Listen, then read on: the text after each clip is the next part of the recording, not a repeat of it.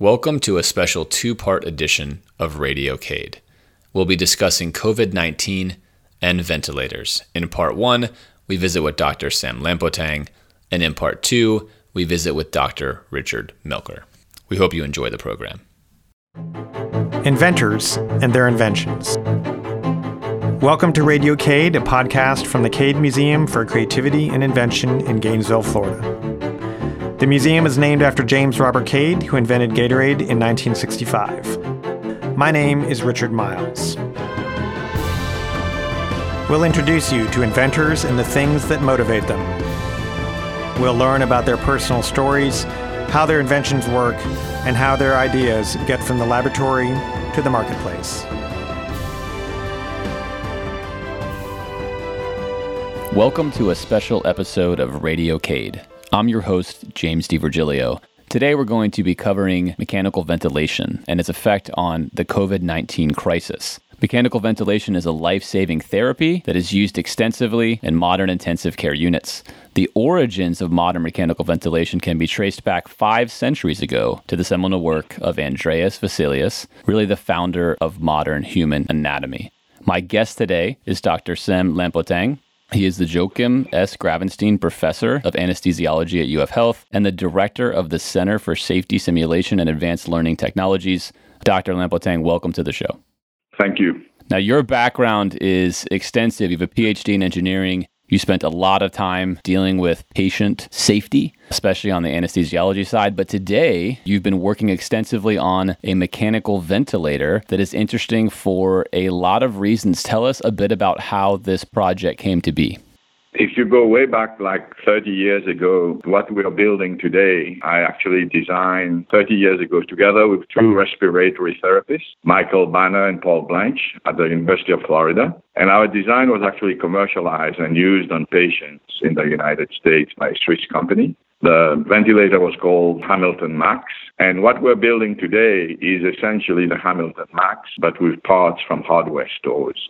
The reason we decided to use hardware store parts from my work three decades ago with ventilator companies, we still have insider information in a good way about what's going on. So three, four weeks ago, before everybody else knew, we already knew that there would be no parts traditionally used to build ventilators. That's a problem GM is facing right now as they try to build ventilators. So when we were approached to design one to address that expected shortfall of ventilators, if we truly need a million, then the design started with how do you build it if your traditional supply chain is no longer available? And that's when the idea of going to Home Depot and Ace and Lowe's came into being.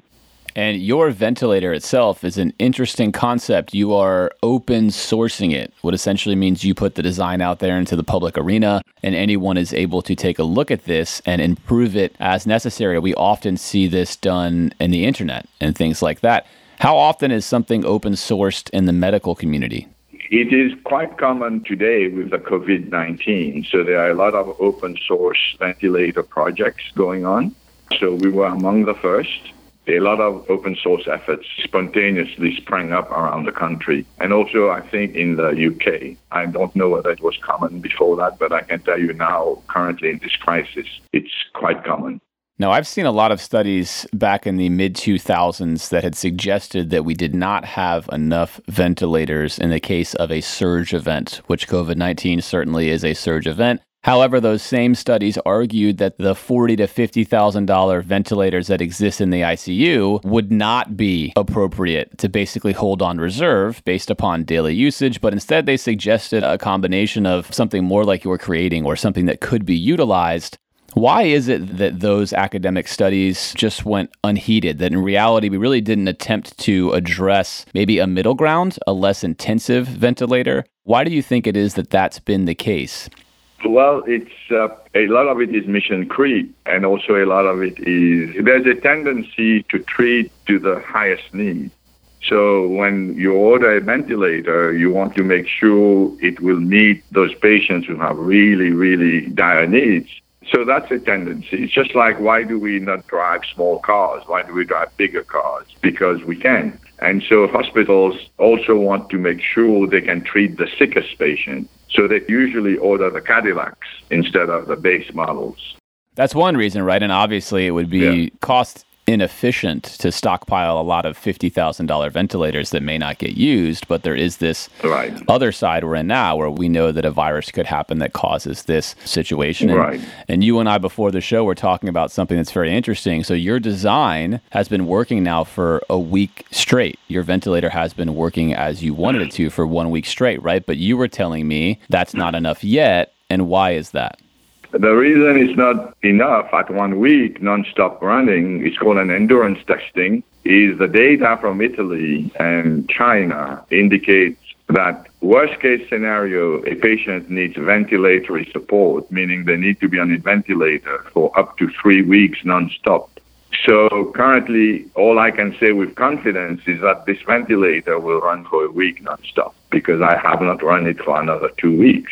But my dilemma and my ethical dilemma as an engineer, a professional engineer, is if, let's say, in a week from now, when I'm two weeks into endurance testing, and by the way, there's more than one ventilator, so we have three ventilators undergoing endurance testing right now. But if in two weeks from now, I'm at two weeks of endurance testing, but I've not completed my three weeks, and the doctors are being faced with a stark choice of you have a ventilator, you don't, then do we start building and giving them to the doctors and say, trust us, even though we have not finished the testing. Because the proper engineering practice is to finish the testing first and then deliver. One of the benefits of working at the University of Florida is it has a lot of faculty with expertise. So I talked to an ethicist when I was faced with that dilemma. I called an ethicist who I know and I said, This is my dilemma. And it was very helpful because he told me, in his opinion, if in a week from now we have not finished, but the need is there, you're on defensible ethical ground to release, even though your testing is not finished, because at least you did some.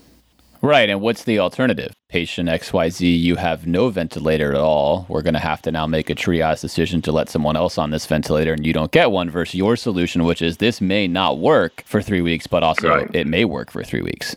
Correct. But at that point, we would know it's been working for two weeks. So that's why then ethically it's a bit more defensible because we did as much as we could until the virus overtook our testing, right? Creating an emergency situation where then innovation, in this case, allows for at least an opportunity, as you're mentioning, to improve it. Now, the FDA gets talked about a lot in crises like these. Are they helpful? Are they harmful? As far as what the FDA has been doing, again, you mentioned before the show, they've been relaxing some restrictions. We've seen this in the news. Do we feel like we're in a spot where what you said would be possible, where the FDA would allow, in an emergency situation, people to have to try some of these ventilators that have been obviously operating for a while? Or do we think that they wouldn't be allowed into the system in an event like that? The FDA has been flexible. My understanding, but this is third hand, I have no way to know whether it's true or not, they have been approving devices that are specific to the COVID crisis already. So some devices have already been approved under this, what's called the EUA, Emergency Use Authorization, which has a reduced set of requirements. And the FDA has been also flexible in this sense. So they've relaxed the rules. And now, if our ventilator becomes approved, we intend to file in a week from now, so around April 10th. If we're approved, the approval is only while the crisis lasts. The moment uh, the COVID 19 is no longer a pandemic, our approval from FDA would lapse immediately. So I thought that was also very creative from the FDA.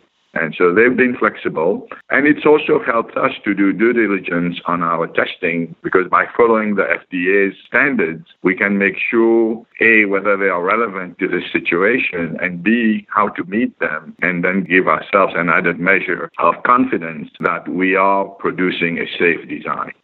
Now, let's talk about your design in general. So, it seems like ventilators range from as cheap as $5,000 to as expensive as $50,000. One of the issues with the Cadillac ventilators, as you mentioned, is that you have staffing concerns as well. Only so many people are trained to operate those. I'm imagining that your ventilator does not require extensive training to have someone operate it. Is that correct?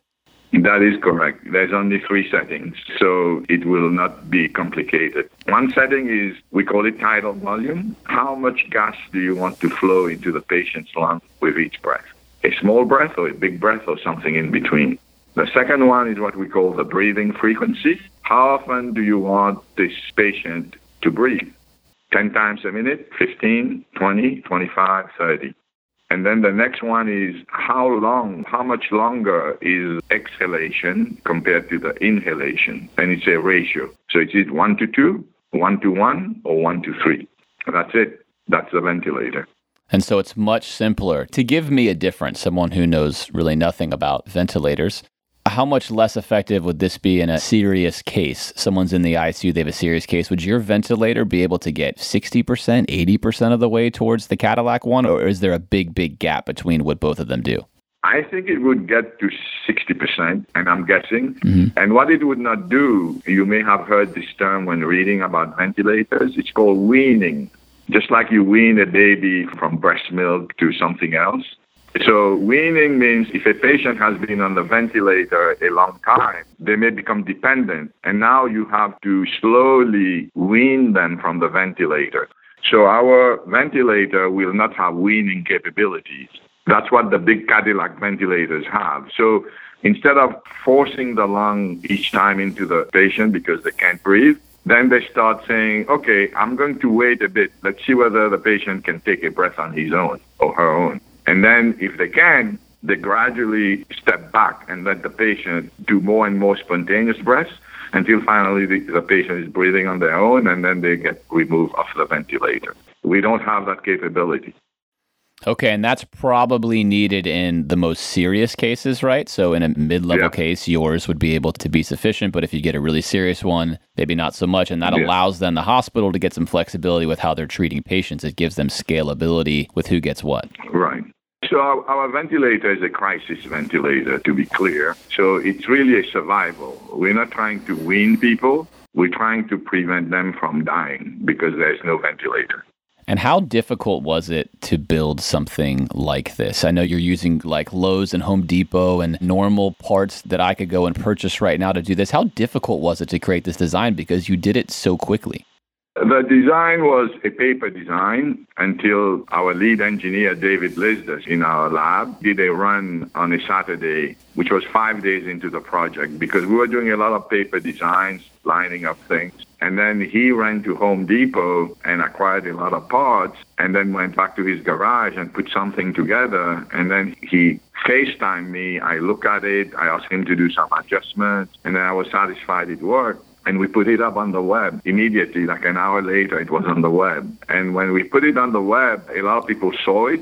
And then we were able to convince a colleague of mine who was initially a bit skeptical, and that's Dr. Gibby. He's an anesthesiologist who is retired, but also an electrical engineer. And again, that's the open source concept. He's also a ham radio operator. So he brought in all his ham radio buddies, and they've been tremendously helpful with the electronics and the software. And one of them was actually the ham operator person is a genius from Bangalore, India. So he's been tremendously helpful. And now we're happy that our design is helping him start creating ventilators in India for his country. And that's something to think about in life. I like to think about doing unto others as you would have them do unto you. And how do we love our neighbors? And, and, obviously, in the US, we're a very wealthy country. We're fortunate to be able to have the medical resources we have at the top end. And if you're looking at a lot of developing countries, they don't have a lot of those Cadillac ventilators, they don't have a lot of ventilators at all. Your solution, as you just mentioned, is something that can be downloaded on the internet with the open source. Someone can take that, they can build that, they can use that. How expensive is it for someone to build your ventilator? I see this on the internet and I live in India. What does it cost me to build one of these ventilators? So I mentioned earlier our design, it's actually a very specific meaning. It's called open architecture. Open architecture means it's a design that people can alter because we don't know that the part from Home Depot we used in Gainesville is available in India, or for that matter, in New York. A gentleman in New York is worried about his state. He's building one. He went to Home Depot. He couldn't find some of the parts. So then the idea is as long as we specify the part very clearly, then you should be able to find a substitute.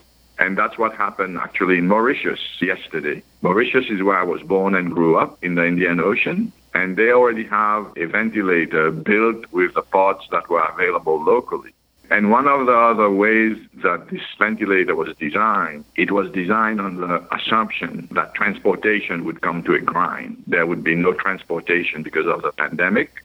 And I was reminded of that because I was texting the engineer in Mauritius building it. He said, We don't have Arduinos, which is the computer running our ventilator. I said, Well, you can order it readily on Amazon or Alibaba. And he goes, There are no flights coming in. The island is on lockdown for two weeks.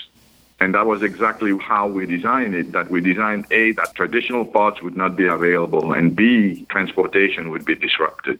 So then he did what he's supposed to do. He went and looked for a local equivalent that was available, substituted it, and then today he uploaded a video on our website, and you can see the ventilator from Mauritius running.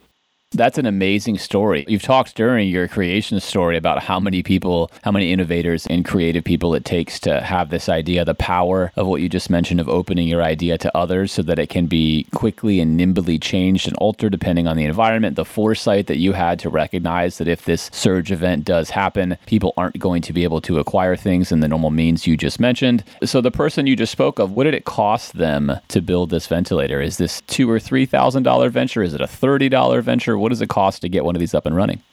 I don't know. I look at their design. They need a test lung. So I just talked to my lead engineer this morning. So a test lung is a piece of instrument that simulates a lung of a patient, and that's how you're able to test that your ventilator is built to spec. But they don't have it in Mauritius and probably in India. So I just put something and it's being uploaded to the web so that everybody can say, okay, we're going to do not only the ventilator, we're going to home build a test lung so that we can test that our ventilator is built to specifications. Okay. And the cost here in, Gainesville, when you're making one of these, what does it cost you to do it here? It's less than $300. And actually, our thinking now has evolved as we're getting ready to go to the FDA so that we don't have to meet all the FDA's requirement for contamination from one patient to the patient that uses the ventilator next. The disposable part is $98 from Home Depot total.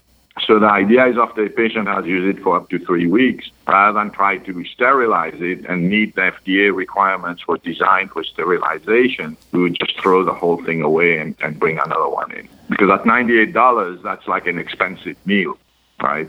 Right. No, it's remarkable. We anchored this show on the thirty to fifty thousand dollar ventilator. You had mentioned you get just a guess somewhere around sixty percent of the operational capacity, and you're doing it for three hundred or so dollars here in the U.S. That's remarkable. And that is the productivity of creation, innovation, especially during a crisis time. It's something that makes innovation, I think, so powerful. Obviously, what you're doing is so impactful, not just here, but abroad. I mean, imagining that these countries can now give themselves access to a possibly functioning solution during a crisis like this for something that is affordable, that is not going to bankrupt them, that is widely usable, is amazing. And of course, this is not the first time this has happened, right? Throughout human history, this is the response to crises is when people are allowed to be able to think creatively and put their solutions together. And what you're doing is simply remarkable. And to me, it's just further proof of the power of people working together, working together quickly, and producing something that, again, is just to me incredible to think of the cost that you're producing this unit for, given to the functionality that it has so far. Just really remarkable.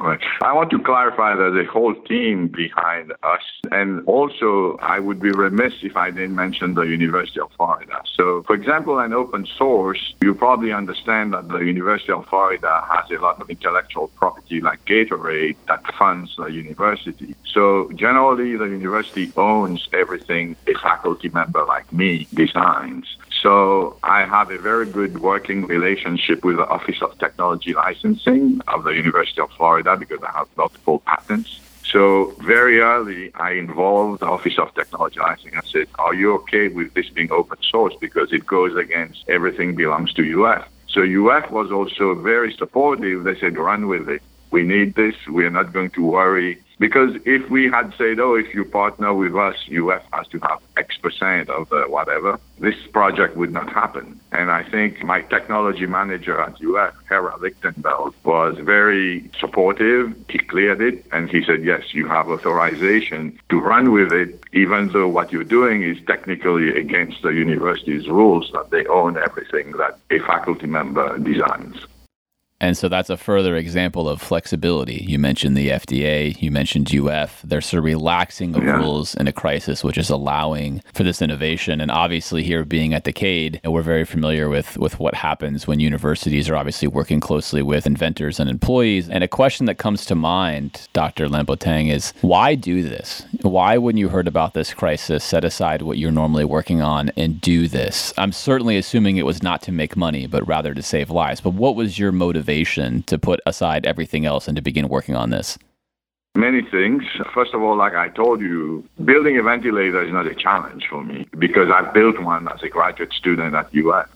So there was none of that, can I do it? I knew I could do it. And then when you know you can do it and you know there's going to be a shortfall, depending on what news outlet you read, we have either 40, 60, or 80,000 ventilators in the US and the projected need is 1 million. And it almost seems that my path, my journey through life brought me to this where it was like, you really need to do this because you know how to do this and you can't just stand on the sidelines.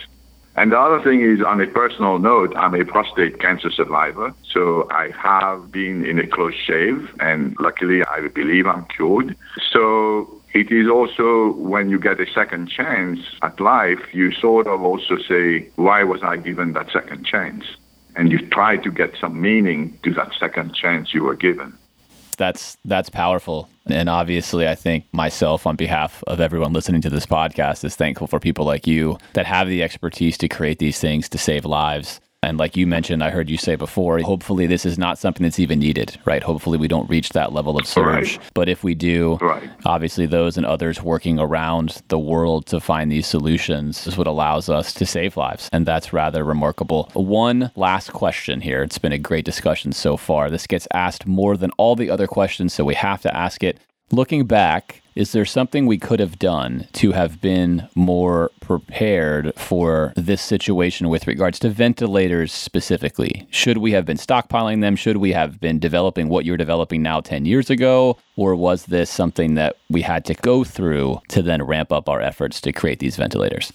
Yeah, that's a difficult question. My approach to this is we are where we are. There's no point in looking back because that is not helpful at this juncture. I would say yes, we could have been better prepared, but we are where we are and we have a shortfall. The thing that's been uplifting is really the, the outpouring of support from all over the US and the world and people volunteering to build and to build them out of their own funds and take it to their local hospitals. Now the main thing we need to do is clear the regulatory hurdles. But there is one more twist to this that I want to make sure people understand. If it comes to where those ventilators are needed and the FDA approval is not received, some hospitals are going to basically have a consent form that will tell the patient this is a ventilator that has not been fully tested. Some testing has occurred, but it was not completed. Do you want to go on this ventilator? Do you consent to be put on that ventilator? And that falls under compassionate use. And it's a relief to know that because to get FDA clearance takes time. And that's the alternative path if really our development effort and our FDA regulatory effort gets overtaken by events. That's the fallback position. And then one last thing from my part is when this crisis is over, there are a lot of underdeveloped countries who lack ventilators perennially. And the hope is that this design, being open source, then would be continued to be used and maybe improved so that low resource countries can build their own ventilators safely.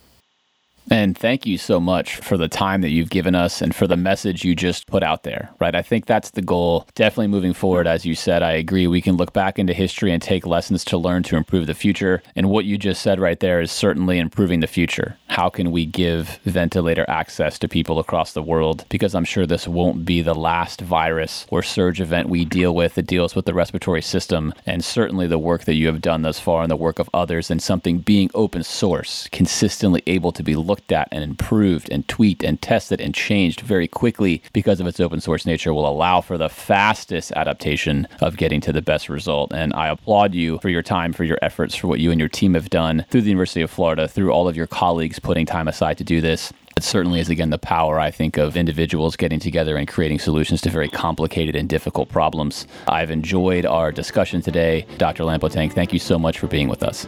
Same here. Thank you so much. Stay well. For Radio Cade, I'm James DiVirgilio. Radio Cade is produced by the Cade Museum for Creativity and Invention, located in Gainesville, Florida.